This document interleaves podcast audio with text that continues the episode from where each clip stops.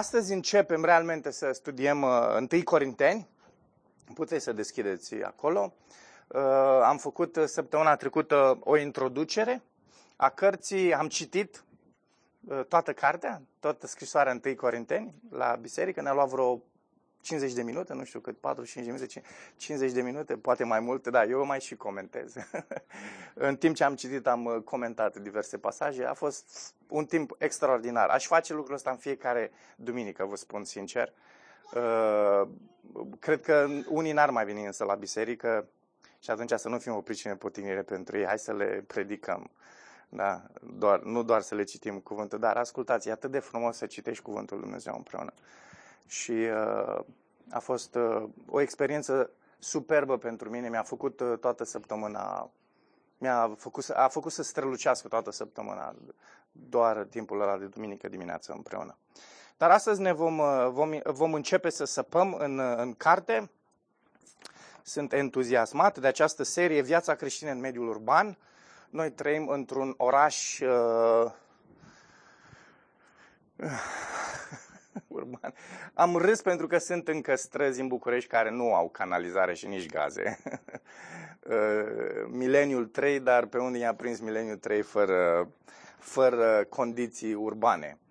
Uh, dar trăim într-un oraș mare uh, și nădăjduiesc că această scrisoare, așa cum ziceam și data trecută, această scrisoare scrisă unei biserici care era într-un oraș foarte mare pentru perioada aceea antică. V-am zis, istoricii spun că erau undeva la peste 100 de mii de locuitori, foarte, foarte. Londra avea 100 de mii de locuitori foarte târziu. Foarte târziu a ajuns la 100 de mii de locuitori. Corintul se lăuda cu, cu această, acest număr de, de, de cetățeni, de rezidenți relativ de vreme. Așadar, avem multe de învățat. Întâi Corinteni, ați deschis. Scrisoarea începe cu, cu un salut, iar când am citit uh, salutul uh, acesta lui Pavel, și o să-l citim și noi imediat, m-am gândit uh, la momente când a trebuit să scriu niște scrisori unor persoane care m-au pus în situații dificile. Ați scris vreodată vreo scrisoare de asta unor oameni care v-au dezamăgit sau unui om care v-a dezamăgit, unor prieteni care v-au supărat? A? Sau acum e Instagram-ul, e WhatsApp-ul, e... Asta merge repede. Trebuie să-i pui doar câteva uh, emoji și gata, ai comunicat. Nu trebuie să mai spui nimic, nu e așa? Chiar m-am gândit oare dacă ar fi trăit Pavel în, în, în secolul nostru, în perioada noastră și ar fi scris celor din Corint și ar fi folosit WhatsApp-ul, bineînțeles, uh, mă gândesc oare cum cum le-ar fi scris? Le-ar fi trimis niște emoji de alea uh, supărate, după care mă rog pentru voi. Chiar m-am gândit cum, sub ce formă ar fi comunicat Pavel cu, cu cei din Corint. Dar uh, nu a comunicat așa, a comunicat printr-o scrisoare. Însă cu siguranță că a fost foarte dificil pentru Pavel să-și aleagă uh, cuvintele. În primul rând pentru că scria unei biserici care trecea printr-o perioadă dezastruoasă, Uh, primise uh, feedback-uri destul de rele despre biserică, erau foarte multe certuri, dezbinări, oamenii trăiau în imoralitate, trăiau ca lumea, erau foarte seculare, am zis data trecută. Și uh, nu a fost, nu e ușor să scrii ca și prezbiter, ca și păstor, în, în cazul lui uh, Pavel, un apostol, să scrii unei biserici pe care tu ai înființat-o, pe care tu ai plantat-o și să, să știi că e un dezastru acolo greu. Ce cuvinte îți alegi? Asta e un aspect. Celălalt aspect este, gândiți-vă că Pavel nu avea o reputație foarte bună în Corint. Deși el este cel care a născut biserica, tatăl bisericii, a căpătat relativ repede o reputație destul de proastă. Nu că el ar fi avut o reputație proastă, Pavel știm că a avut o reputație foarte bună, uh, dar uh, cei din Corint l-au desconsiderat și nu le respectau, nu îi respectau apostolia sau chemarea pe care el a primit-o de la Dumnezeu. Ăsta e modul în care începe el, de fapt, scrisoarea. O să vedem imediat. Um, și vă dați seama, să scrieți unor oameni care știi că nu te respectă. Foarte dificil. Că uh, nici nu, nu știu cum aș uh, relaționa eu astăzi unor oameni care știu că nu mă respectă, că dau doi bani pe ceea ce spun eu. ar fi foarte dificil să scriu o scrisoare, dar Pavel o face. Și hai să vedem ce le scrie. Pavel, chemat prin voia lui Dumnezeu să fie apostol al lui Isus Hristos, sau Hristos Isus, fratele Sostenes, vă aduceți aminte cine era Sostenes? Nu? Ați uitat. Ce repede uitați de la duminică la alta. Era conducătorul, fostul conducător al sinagogii din Corint. Vă aduceți aminte cine a fost înaintea lui? A fost Crisp. Da? Ăsta îl primește pe Hristos, se convertește, pun un alt lider al sinagogii pe Sostenes și ăsta se pocăiește. Vă dați seama să, să ai doi bătrâni ai sinagogii care într-o perioadă relativ scurtă amândoi se întorc la Dumnezeu. Fenomenal. Uh, cred că era un evanghelist bun, Pavel. Ce ziceți? Uh, eu cred că Domnul e un evanghelist bun. Da, și Duhul lui schimbă oameni. Dar uh, cei doi au fost schimbați. Sostenes se pare că este acest al doilea conducător al sinagogii care se pocăiește și care este lângă Pavel. Cunoaște foarte bine biserica din Corint și uh, Pavel îl adaugă ca și coscriitor la acest manuscris pe care îl trimite celor din Corint.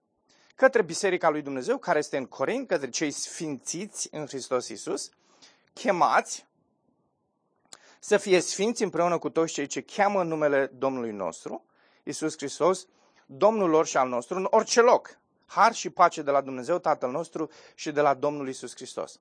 Întotdeauna îi mulțumesc Dumnezeului meu pentru voi, din pricina harului lui Dumnezeu care v-a fost dat în Hristos Iisus. Și datorită căruia ați fost îmbogățiți, sunteți bogați în vorbire și în orice fel de cunoaștere, întrucât mărturia despre Hristos a fost confirmată în mijlocul vostru. Astfel, așteptând descoperirea Domnului nostru Isus Hristos, voi nu sunteți lipsiți de niciun dar iar El vă va și întări până la sfârșit, astfel încât să fiți fără vină în ziua Domnului nostru Isus Hristos.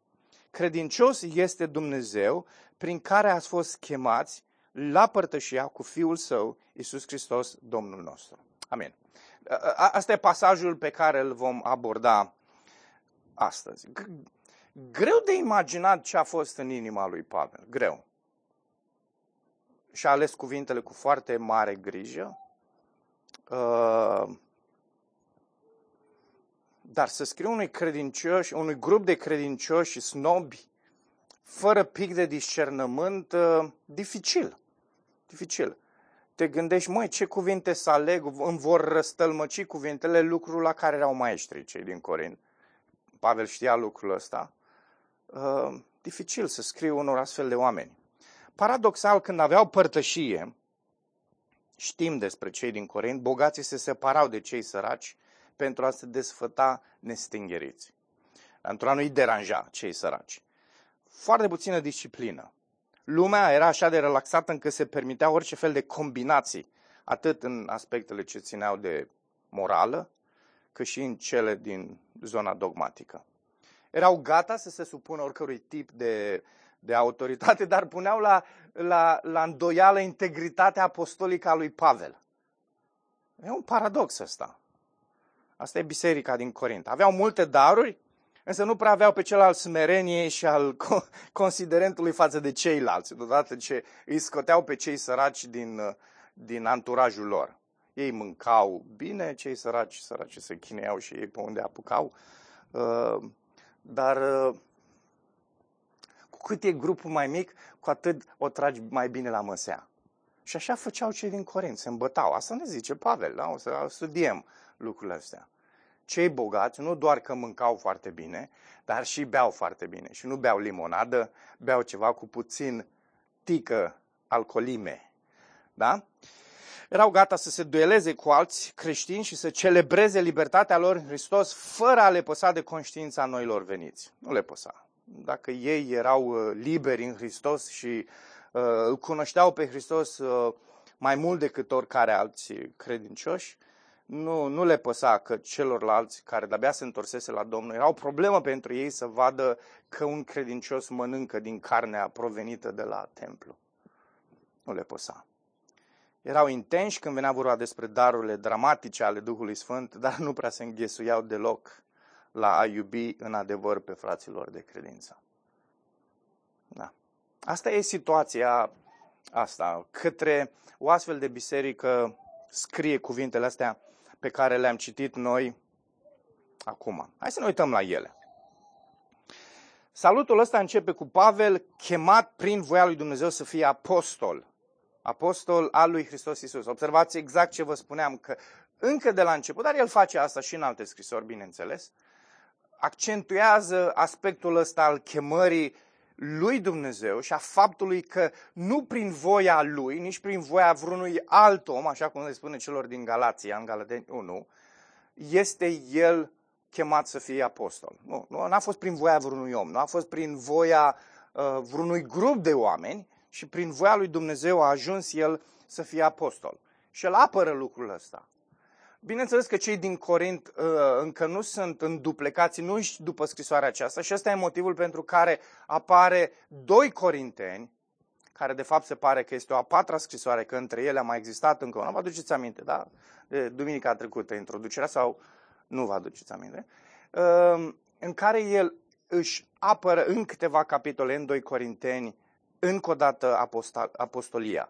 Eu sunt apostolul lui Hristos, uite cum stau lucrurile. Da? A fost foarte greu să, să, să argumenteze cu oamenii ăștia care în niciun fel nu au vrut să-l creadă. A fost mult mai ușor pentru ei să creadă pe unul și pe altul, să se încreadă în autoritatea lor decât să uh, îmbrățișeze ceea ce a spus Pavel necondiționat. Deși la început au făcut-o așa. Și Pavel o să apeleze la momentul ăla, o să vedem imediat. El zice chemat. Și e frumos că în versetul 2, observați, apare din nou cuvântul, zice, către cei sfințiți în Hristos Iisus, chemați. Eu am fost chemat de Dumnezeu, voi a fost chemați de Dumnezeu. Prima chemare vorbește despre o chemare la slujire, dar nu este doar o chemare la slujire la care face aluzie acolo apostolul. Pentru că în momentul în care Pavel, Saul din Tar, se întâlnește cu Isus pe drumul Damascului, vă aduceți aminte, era un om neconvertit. Deci momentul chemării lui la slujire a fost de fapt chemări, momentul chemării lui la mântuire. De aceea viața lui Pavel este unică. Momentul în care el se întâlnește cu Hristos, se întâlnește și este mântuit și în același timp este chemat la slujire la o slujire specială. Că noi toți suntem chemați la slujire, dar el a fost chemat la slujirea aceasta de apostol. Deci când Pavel zice aici chemat prin voia lui Dumnezeu și apoi zice în versetul 2 că voi sunteți chemați de Dumnezeu, face referire la aceleași aspecte, că și noi, și eu, și voi suntem chemați de același Dumnezeu să fim mântuiți. Și am fost mântuiți. Uh, am spus data trecută, chemarea aceasta despre care se vorbește aici și tot capitolul 1 vorbește foarte mult despre chemarea lui Dumnezeu. Uh, puteți să vă uitați. Uh, versetul 24. Dar pentru cei chemați, atât iudei cât și greși, Hristos este puterea și înțelepciunea lui Dumnezeu. Apoi versetul 26. Fraților, uitați-vă la voi cei care ați fost chemați. Observați, în tot capitolul 1, aspectul ăsta al celor chemați cletois în greacă, e, e, un, e, o, e o expresie importantă. Și chemarea asta este o chemare eficace. Nu e o chemare care așteaptă un răspuns. O invitație de asta care o, se face o invitație și cineva o să răspundă. Nu. Chemarea despre care vorbește aici Pavel în capitolul 1 este o chemare la care nu poți răspunde decât cu da. Pentru că e harul lui Dumnezeu care te regenerează și e harul lui Dumnezeu care te transformă. Și atât Pavel cât și cei din Corint au răspuns cu da, pentru că chemarea aceasta este o chemare eficace. Chemat prin voia lui Dumnezeu să fie apostol al lui Hristos Iisus și fratele Sostenes către biserica lui Dumnezeu care este în Corint. Așa, o mini paranteză. Îmi place foarte mult ce face Pavel aici. Zice, Biserica lui Dumnezeu. Noi avem așa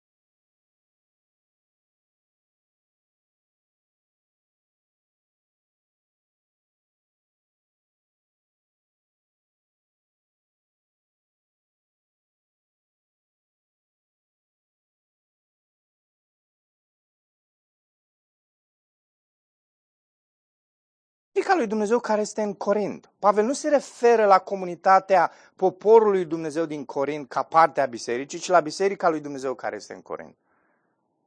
Dumnezeu are o biserică în București. Dumnezeu are o biserică în, unde, în Bistrița, unde vreți voi. Dumnezeu are o biserică a lui. Și biserica lui Dumnezeu din Corint, pe aceasta o salută Pavel. Zice, către cei sfințiți uh, în Hristos Iisus, chema să fie sfinți împreună cu toți cei ce cheamă numele Domnului nostru Iisus Hristos, Domnul lor și al nostru în orice loc. Încă o precizare legată de Biserica lui Dumnezeu. Uh, că e interesant că Biserica din Corint avea mai multe grupuri de casă. Știm lucrul ăsta. Ne dăm seama în timp ce citim scrisoarea. De exemplu, când zice în, uh, uh, de unde a aflat el de dezbinări. Și zice, cei ai Chloe, încerc să văd versetul, unde este versetul, tot în capitolul 1, trebuie să fie după 10, trebuie să fie. Da, versetul 11, exact acolo. Căci fraților, mi s-a dat deșire despre voi de, de către cei ai Chloe. Da? În casa lui Chloe era o biserică. Și erau biserici de casă în mai multe zone ale Corintului. Dar observați că Pavel nu zice biserica din casa nu știu cui și din biserica nu salutări către... Nu, el zice biserica lui Dumnezeu. Pentru că toți cei credincioși care erau împrăștiați în aceste grupuri de casă formau Biserica lui Dumnezeu. Ei erau sfințiți în Hristos Iisus. Biserica din, Const- din Corint consta în cei sfințiți în Iisus Hristos. Ce înseamnă sfânt? Înseamnă pus deoparte. Erau puși deoparte de Dumnezeu pentru o slujbă specifică. Așa cum în Vechiul Testament exista obiecte, existau veșminte, existau chiar oameni care erau sfințiți, adică puși deoparte pentru ce? Pentru o anumită slujbă. Și era slujba de la templu de obicei. Se păstrează limbajul și în nou legământ. Și credincioșii sunt puși deoparte sfințiți pentru slujbă. Care e slujba aceasta? Să aducă glorie lui Hristos. Să, să înalțe numele lui pe pământul acesta. Verbul de aici, sfințiți este participiu perfect pasiv. În greacă îți permiți chestiile astea. Și e interesant că mai nou, recent, studiile recente gramaticale în limba greacă au dovedit că acest participiu perfect pasiv prezintă o stare prezentă. Deci ce spune Pavel aici, când spune cei care către cei sfințiți, vorbește despre o stare prezentă, că ei sunt sfințiți acum. Ei acum sunt sfinți. Nu vorbește despre o perioadă care va veni și vor fi sfinți. Da? Despre o progresie a sfințirii. Nu, ci vorbește despre un statut aici pe care ei îl au. De ce sunt ei sfinți? De ce sunt ei puși deoparte? De ce au ei această ă, natură sfântă? Pentru că sunt în Hristos. Credinci, datorită lui Isus, credincioșii au acest statut, ă, sunt primiți de Tatăl. În Roman 15 cu 16 se precizează același lucru. Acum, pe lângă faptul acesta, pe lângă faptul că în Corint Dumnezeu își are biserica și în biserica aceasta sunt cei care au fost sfințiți sau sunt sfințiți în Hristos, el zice, Pavel, împreună cu toți cei cheamă numele Domnului nostru Isus Hristos, Domnul, nostru, Domnul lor și al nostru, în orice loc. ok, deci Biserica lui Dumnezeu este în Corint, dar Pavel zice, Biserica lui Dumnezeu nu este doar în Corint. Biserica lui Dumnezeu este în orice loc. E, e peste tot. Uh, unitatea dintre, uh, dintr-o localitate trebuie să reflecte unitatea inerentă a poporului Dumnezeu de pretindeni. Este o, este o unitate intrinsecă. Știți ce înseamnă intrinsec? Dat. Că nu e ceva pentru... Nu e, nu e ceva pe, ă, trebuie să faci ceva, trebuie să depui nu știu ce eforturi, trebuie să te pui într-o anumită stare, ca și cum tu ai putea face ceva. De aceea e pasivă. Pasivă înseamnă că cineva a făcut ceva pentru tine. Așteptați, ascultați, verbele astea sunt foarte importante, că noi trecem repede așa peste ele. Când zice că este la pasiv, verbul ăsta a sfinți, e foarte important. Asta înseamnă că nu tu faci sfințirea, nu tu o produci, ci cineva o produce în tine. Știți cine e acel cineva, nu? Dumnezeu. Prin Duhul lui cel Sfânt este cel care ne sfințește. El este cel care face unitatea. Ok? De aceea unitatea asta e unitate dată. Sfințirea asta este o sfințire dată, nu, nu e ceva pe care noi am putea produce. Și unii se chinuie să producă. Și se tot chinuie să producă. Și știți ce se întâmplă? Că mai rău fac. mai bine stai în banca ta și lași pe Dumnezeu să-și facă treaba lui. Ascultați, în orice loc, când Pavel folosește expresia asta, uh, amintește de vremea noului legământ de vremea neamurilor. Ascultați, tema locului în cartea de Deuteronom, de exemplu, e foarte importantă. Uh, Deuteronom 12 cu 11, 21, 26, 14, 23, 24, foarte mult, sunt foarte multe versete. Tema aceasta a locului e foarte importantă în cartea de Deuteronom. Dar locul despre care se vorbește în Deuteronom este uh, cu referire la locul pe care Dumnezeu l-a ales ca poporul lui să cheme numele lui. Care a fost ăla în, în vechiul legământ? Ierusalimul. Și toată precizarea asta care se face în Deuteronom este o, este o dacă vreți, o, o, o, o întrevedere a ceea ce urma să fie în Ierusalim, templu. Da? În perioada de Deuteronom nu era, era cortul dar prevedea că va fi în Ierusalim un loc al închinării. Și cartea de Deuteronom privește înainte către locul acela. Și Pavel folosește limbajul ăsta, loc. Dar zice că acum nu este într-un loc, ci este în orice loc. Vă aduceți aminte de o discuție pe care Isus a avut-o cu o femeie păcătoasă? Când a vrut să bea un pahar cu apă era sete, i-a așteptat pe ucenii să-i aducă niște papa de mâncare și vine o femeie care nu mai știa nici ea câți bărbați a avut. Iisus a știut. Și ea zice, cum, dar locul închinării nu e la Ierusalim? Și Iisus zice, nu, nu, nu.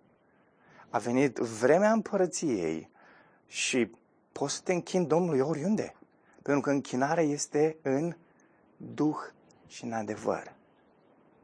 Și Pavel preia aspectul acesta al locului și zice, dragi corinteni, dragilor, voi nu sunteți buricul pământului și închinarea nu există doar în Corint. Vă credeți voi mai elitiști, mai elitiști și mai înțelepți și mai articulați decât alții, dar Isus își are biserica în orice loc, nu doar în Corint. Și iarăși, când Pavel își alege cuvintele astea în salut și le alege cu multă grijă. Ok? Hai să mergem mai departe. Ne uităm la partea a doua. Atitudinea plină de mulțumire a lui Pavel. Păstrați în mintea voastră, scrie unui grup care era în niște frământări groasnice, unul trăia cu, cu mama lui vitregă, incredibil, și biserica nu făcea absolut nimic. Uh, uh, aveau înțelegeri greșite cu privire la pf, cele mai fundamentale lucruri, dar vorbeau în limbi. Ok? Și profețeau mai mult decât oricare alții. Uh, și o dezordine totală nu înțelegeau așa cum trebuie înțelepciunea aceasta a lui Dumnezeu care este Hristos. Asta e biserica care se adresează. Și Pavel zice, întotdeauna îi mulțumesc Dumnezeului meu pentru voi. Când zice întotdeauna, zice ori de câte ori mă rog sau ori de câte ori mă gândesc la voi. Ascultați, lucrul cel mai surprinzător cu privire la atitudinea de mulțumire a lui Pavel este cât de pozitiv poate fi față de o biserică care nu-l avea la suflet și care, care trăia un dezastru. Și învățăm de aici un principiu, principiul extraordinar pe care îl putem învăța de la fratele nostru Pavel.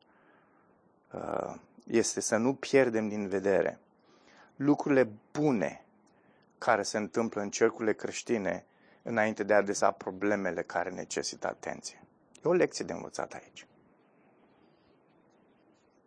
Pavel se uită la lucrurile bune, la faptul că erau sfinți, că Dumnezeu își are o biserică a lui în Corint și că au primit harul lui Dumnezeu. Și Pavel e mulțumitor pentru lucrul ăla. Ascultați, pentru mine personal, când am citit gândul ăsta, nu mai știu care teolog a văzut principiul ăsta și mi s-a părut atât de, atât de corect. Dar în același timp străin puțin de inima mea în sensul în care mai degrabă când mă uit la cercurile din jurul meu și văd problemele, uneori văd biserici precum cea din Corin sau uh, cea din Tiatira sau mă rog, uh, văd aceste biserici care trăiesc în neorânduială și nu îndrăgesc cuvântul lui Dumnezeu. Tendința mea este să mă concentrez sau să îmi concentrez atenția asupra problemelor. Pavel ne învață o lecție aici. Înainte să faci lucrul ăsta, înainte să faci, nu spune să nu-l faci. El îl face și îl vom vedea imediat cum să ia la trântă cu ei. Dar înainte să faci lucrul ăsta, uite-te la lucrurile bune pe care le face Dumnezeu. Vezi modul în care Harul lui Dumnezeu lucrează în, în frații tăi și în surorile tale. Ok, nu toți sunt frații și surorile tale, dar Dumnezeu și are rămășița lui. Ok? Baza atitudinii mulțumitoare a lui Dumnezeu este care? Harul. Observați întotdeauna, una îi mulțumesc Domnului Dumnezeului meu pentru voi, din pricina cui? A harului lui Dumnezeu. Harul e motivul pentru care Dumnezeu lucrează în folosul celor neajutorați. Este efectul specific sau expresia exactă a milei lui Dumnezeu prin care corintenii sunt făcute, sunt făcuți în Hristos făpturi noi. Ce le spunea Pavel în 2 Corinteni 5 cu 17, toți care sunt în Hristos sunt făcuți o făptură nouă. Harul face lucrul ăsta. În, în Tit 2, 11, 13 spune, Harul lui Dumnezeu ne învață să renunțăm la lipsa de evlavie, la poftele lumești, să trăim în veacul acum într-un mod cumpătat, drept și evlavios, în timp ce așteptăm fericita nădejde și arătarea slavei Marelui nostru Dumnezeu și Mântuitor Iisus Hristos. Cine ne învață? Legea? Legea lui Moise? Cine ne învață? Să trăim vieți sfinte, să trăim într-un mod curat, să trăim într-un mod corect. Cine ne învață? Spuneți. Harul. Asta spune uh, Pavel lui Tit, că harul face lucrul ăsta. Ascultați, e atât de anapoda și vezi lucrul ăsta cel mai bine în bisericile legaliste. Că ei spun, cu cât ne concentrăm mai mult pe lege și pe, pe cuvântul ăla și pe litera aia, cu atât vom trăi mai curat. Pavel zice lui Tit, nu, harul lui Dumnezeu este cel care ne învață să trăim corect. Și trebuie să reținem lucrul ăsta. Harul lui Dumnezeu zice care v-a fost dat, după care, care v-a îmbogățit, ca voi să nu, lipsiți, să nu, să nu fiți lipsiți de niciun dar. Da? Și sunt trei afirmații în textul ăsta care sunt legate de acest har al lui Dumnezeu, de această sursă, de această origine a binecuvântărilor și uh, uh, a, a cauzei pentru efectele care se întâmplă printre ei. Da? Le-a fost dat? nu l-au găsit ei? Nu, nu prin resursele lor au înțeles harul, ci harul le-a fost dat. Au fost îmbogățiți, nu s-au îmbogățit ei și aici așa o paranteză scurtă. Vă aduceți aminte cum se cum îi elevau cei din Corint pe cei bogați și toată lumea dorea să fie bogată. Era un oraș bogat, Corintul. Ok?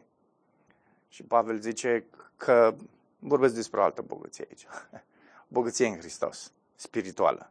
El, prin El ați fost îmbogățiți. Și apoi, voi nu sunteți lipsiți de niciun dar. Trei afirmații vorbesc despre generozitatea lui Dumnezeu față de acești păcătoși din Corint.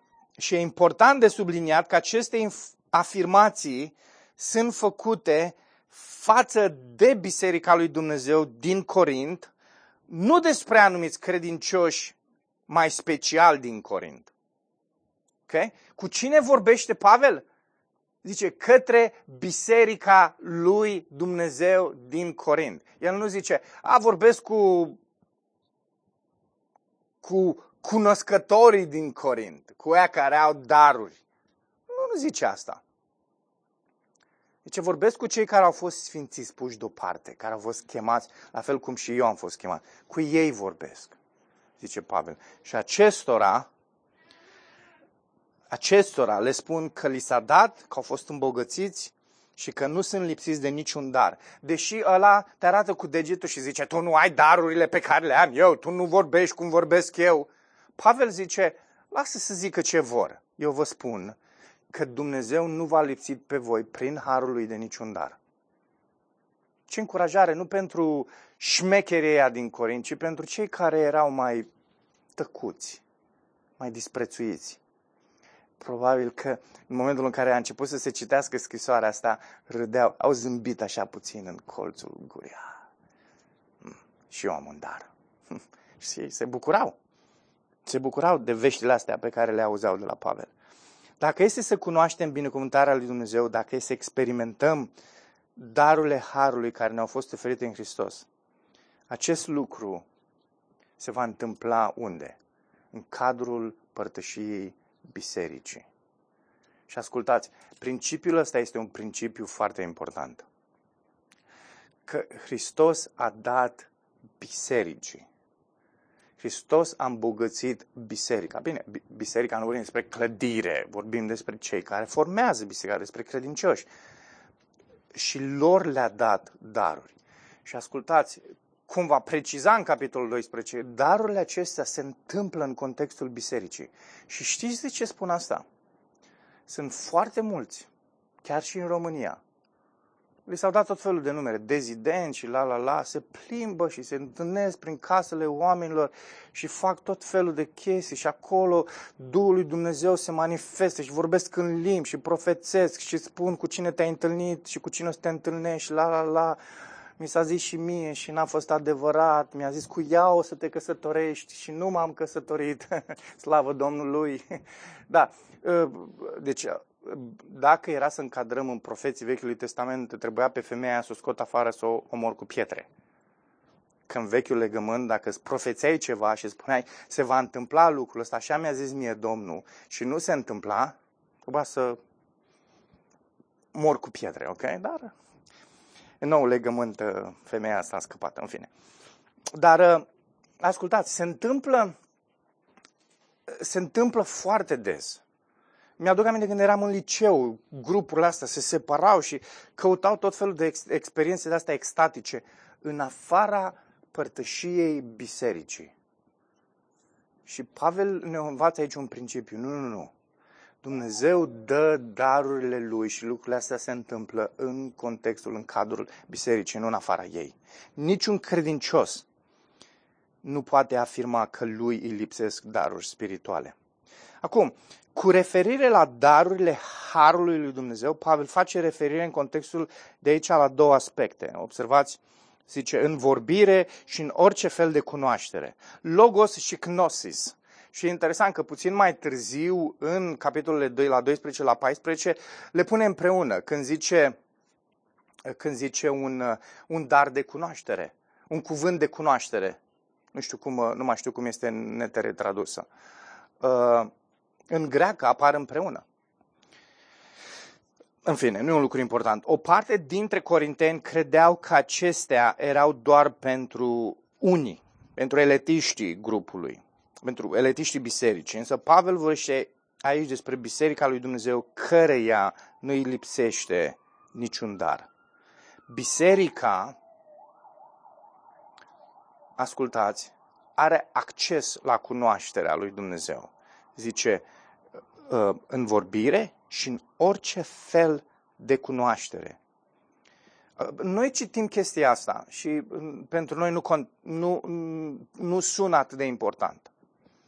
Dar pentru vremea aceea și puțin mai târziu, în secolul II, de exemplu, când s-a, când s-a uh, uh, conturat foarte bine mișcarea gnosticilor, care a făcut ravagii în bisericile din perioada respectivă, ei spuneau, uh, veneau unii în contextul bisericii și spuneau, noi cunoaștem misterul lui Dumnezeu, nouă ni l-a descoperit Dumnezeu, voi nu-l puteți cunoaște decât dacă vi-l spunem nouă, uh, vi-l spunem noi. Ok? Și, dar erau astfel de oameni și în Corint. Și Pavel zice, nu, nu, misterul acesta îl cunoaște, descoperirea aceasta lui Dumnezeu, Dumnezeu a dat-o cui? Bisericii. Nu unor indivizi de ăștia mai special și care, uh, nu știu ce, semn în frunte au ei. Știi? Nu. A dat-o bisericii. Biserica nu are nevoie de nu știu ce guru ca să li se facă cunoscute uh, planurile lui Dumnezeu și voia lui Dumnezeu biserica uh, zice că a fost îmbogățită în orice fel de cunoaștere. Bucurați-vă de versetul ăsta, fraților și surorilor. Versetul 6, foarte important, foarte interesant. Pavel le readuce aminte de momentul convertirii lor. Spune, întrucât mărturia despre Hristos a fost confirmată în mijlocul vostru Astfel, așteptând descoperirea Domnului nostru Iisus Hristos, voi nu sunteți lipsiți de niciun dar. Uh, vă aduceți aminte când ați auzit cuvintele acestea și când, când le-ați primit, când ați primit acest har al lui Dumnezeu? Când eu am venit și v-am dat mesajul acesta, eu, Pavel, când eu am venit și l-am predicat pe Hristos, și ascultați, imaginea pe care o folosește aici apostolul este o, o imagine comercială. Când Pavel a venit și a predicat despre Hristos celor din Corint, Dumnezeu a garantat sau a dovedit mărturia lui, adică mesajul lui, ceea ce el a spus, prin faptul că i-a îmbogățit pe ei cu har și daruri spirituale. E aici un, un troc comercial, care limbajul e comercial. Pavel vine și face ceva, el vine și predică Evanghelia, iar Dumnezeu dovedește cuvântul pe care Pavel îl spune prin faptul că ei sunt îmbogățiți cu har și cu daruri spirituale. Acum, faptul că Pavel vorbește așa de mult despre convertirea lor, pentru că nu o face doar aici în capitolul 1. O face și în capitolul 2, o face și în capitolul 15, le tot aduce aminte de momentul convertirii. De ce? Pentru că Pavel știa foarte bine când s-a întâmplat lucrul ăsta, că el le-a dus Evanghelia. Și el este cel care le-a predicat pentru prima oară. Ei au primit daruri, aviz celor care merg pe la carismatici și spun că darurile vin după, și că trebuie să existe nu știu ce experiențe și puțin mai târziu Dumnezeu își, uh, uh, îți poate da unele și altele, ei au primit darul când Dumnezeu a confirmat Evanghelia printre ei, adică în momentul convertirilor, nu undeva mai târziu în experiența lor. Important lucrul ăsta.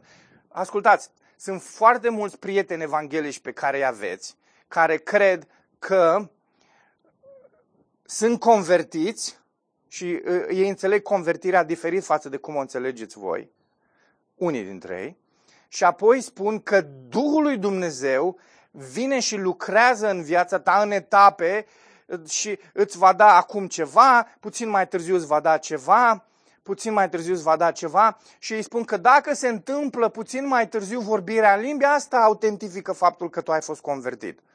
Ok?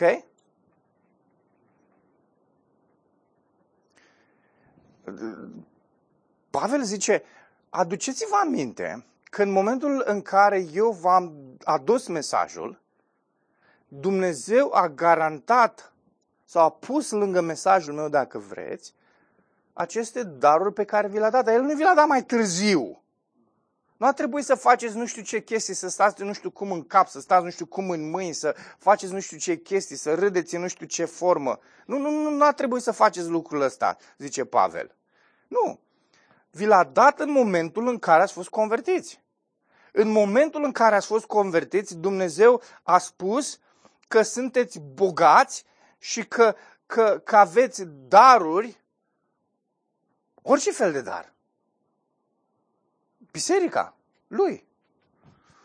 Important asta. Versetul 7, ca și rezultat al faptului că Dumnezeu a confirmat mărturia lui Pavel și că cei din Corint au fost îmbogățiți, acestora nu le lipsește niciun dar spiritual. Ascultați, cuvântul carisma care apare aici pentru dar, dar al harului, poate să se refere la darurile spirituale despre care Pavel vorbește de la capitolul 12 până la 14. Și sunt mulți teologi care cred că despre asta vorbește. Și textul ăsta este unul dintre textele majore pe care ele folosesc să spună că toate darurile despre care se vorbește în 12-14 vor exista și vor fi în contextul bisericii până când va veni Hristos a doua oară. Ok? Se folosește textul ăsta. Și vă mărturisesc că pasajul ăsta a fost pasajul care mi-a consumat cel mai mult săptămâna asta în studiu și în rugăciune. Pavel mai folosește expresia asta în alte contexte. Hai să citim uh, Roman, de exemplu. Luăm Romaniu, că în Romaniu îl folosește în alte două contexte. Doar dați câteva pagini mai în spate. În Roman 5, Pavel zice așa. Însă, cu darul, nu este ca și cu greșeala, cu carisma asta, nu este ca și cu greșeala. Căci dacă cei mulți au murit prin greșeala unuia singura, unui singur, cu mult mai mult harul lui Dumnezeu și darul făcut în harul unuia, unui singur om, Iisus Hristos, s-a dat din belșug celor mulți.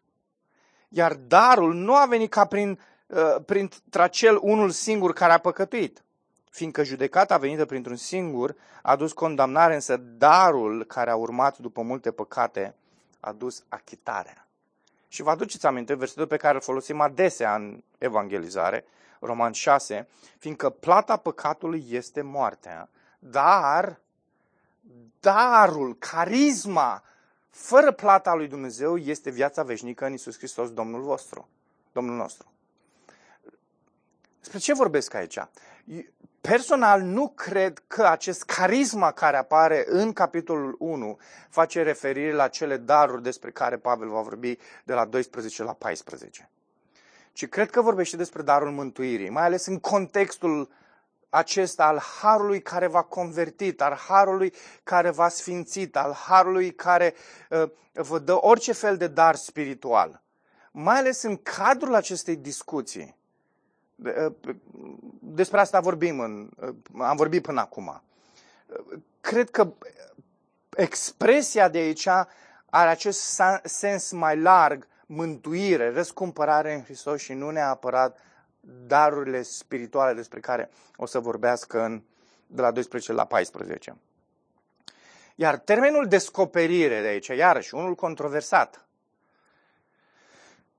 Și e important, că asta a fost problema mea, că m-am gândit că prin Noul Testament carisma înseamnă fie darul mântuirii, răscumpărării, fie darul vieții veșnice, fie darul spiritual în sensul în care Dumnezeu dă darul să slujim pe El. Uh, dar nu puteam să pun împreună cu acest descoperire a lui Hristos. Pentru că de cele mai multe ori semnificația este una escatologică, se referă la vremurile din urmă, în momentul în care Isus va fi descoperit și uh, El va veni a doua oară. Însă,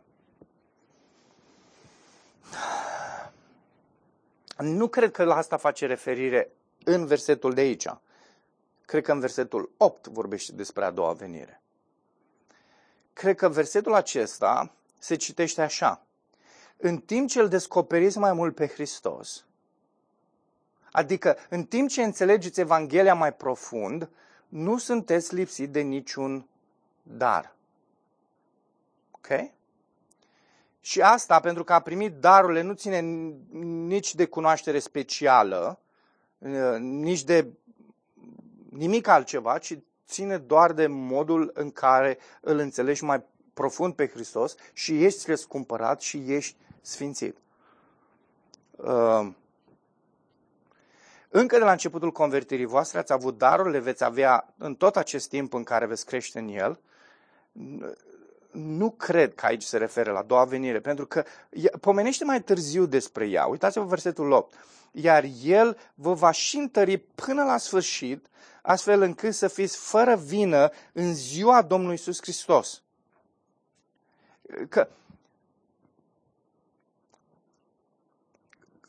Pavel cred că gândește în felul ăsta.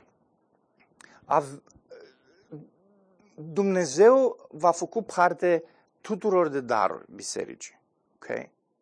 Darul cel mai mare este cel al mântuirii. Și asta s-a făcut în, în timp ce Harul lui Dumnezeu l-a descoperit pe Hristos vouă. Și în timp ce Dumnezeu continuă să-L descopere pe Hristos vouă și veți, îl veți înțelege mai profund și mai profund și mai profund, aveți daruri. Dar darurile alea au început în momentul convertirii. Nu încep darurile, nu le primești în timp ce cunoști mai mult și mai mult și mai mult despre Isus. Luați gândurile astea, mai ascultați încă o dată mesajul, sau de două ori, sau de trei ori. Ce am făcut și eu săptămâna asta? Mi-am ascultat două mesaje pentru a vedea ce am spus, ok? Și am plâns la unul dintre uh, Vă încurajez să ascultați mesajele. Gândul ăsta este un gând, uh, ce am spus acum e foarte important. Pentru că trăim într-un context în care foarte mulți spun că în timp ce îl descoperim sau în timp ce se întâmplă o avalanșă spirituală în viața noastră, după momentul convertirii, atunci urmează să mai primim daruri. Și mai primești daruri. Însă ce zice, ce zice Pavel aici și ce zice Noul Testament este că Dumnezeu dă daruri bisericii în momentul convertirii, adică fiecare dintre noi avem un dar sau avem daruri, plural, pe care Dumnezeu ni le-a dat în momentul în care ne-a convertit. Nu e ceva care se întâmplă și în urma experienței tale, nu știu ce alt dar îți mai dă Dumnezeu. Nu, Dumnezeu ți-a dat doar la de la început. Că, că în momentul în care îl cunoști pe Hristos îți dai seama și zici, măi, Dumnezeu mi-a făcut parte de har și uite, a pus, mi-a pus darul ăsta al binefacerii, știi? Și uite, n-am știut cum să fac lucrul ăsta. Uite, învăț din ce în ce mai bine. Dar faptul că tu înveți din ce în ce mai bine și știi să folosești darul ăla, nu înseamnă că atunci l-ai primit. Tu l-ai primit în momentul convertirii. Ok? Și el asta spune aici că astfel, așteptând descoperirea Domnului nostru Isus Hristos, voi nu sunteți lipsiți de, de, de niciun dar. Voi aveți daruri. Darurile astea nu, nu vor veni peste voi în momentul în care îl veți descoperi mai mult pe Isus, îl veți cunoaște mai mult Evanghelia. Înțelegeți ce vreau să zic? În fine, poate o să înțelegeți într-o bună zi. Limba română, cea de toate zilele, ne mănâncă ficăței. Uh, și el zice ce se va întâmpla, se va întâmpla până în ziua Domnului. Și de aceea cred că așteptând descoperirea Domnului de aici, expresia asta nu are cum să însemne așteptând a doua venire a Domnului, voi nu sunteți lipsiți de niciun dar, iar El vă va întări până la sfârșit, astfel încât să fiți fără vină în ziua Domnului nostru Isus Hristos. Mi se pare că sunt ar fi două contraste aici care nu, nu merg împreună dacă ambele ar însemna și în versetul 7 și în versetul 8 că ambele ar vorbi despre venirea Domnului. În fine, până la venirea Domnului, noi creștem în descoperirea lui Hristos. Dragilor, noi toți. Amin? Dar noi am primit darurile ca biserică în momentul convertirii nu în timp ce îl cunoaștem pe El până când El va veni. Okay? În sensul ăsta, uh, sunt cele două versete. Ca să întărești ceea ce spune, de exemplu, uh, să întăresc lucrurile astea, ce spune Pavel, de exemplu, în Romani 16 sau în Efeseni 3 cu 3, el spune că în 16 Romani 16 uh, am zis cu 245, nu există așa ceva. Ce este Evanghelia? Evanghelia este, cred că am vrut să zic 1 cu 16, nu? nu Romani 1 cu 16? Da.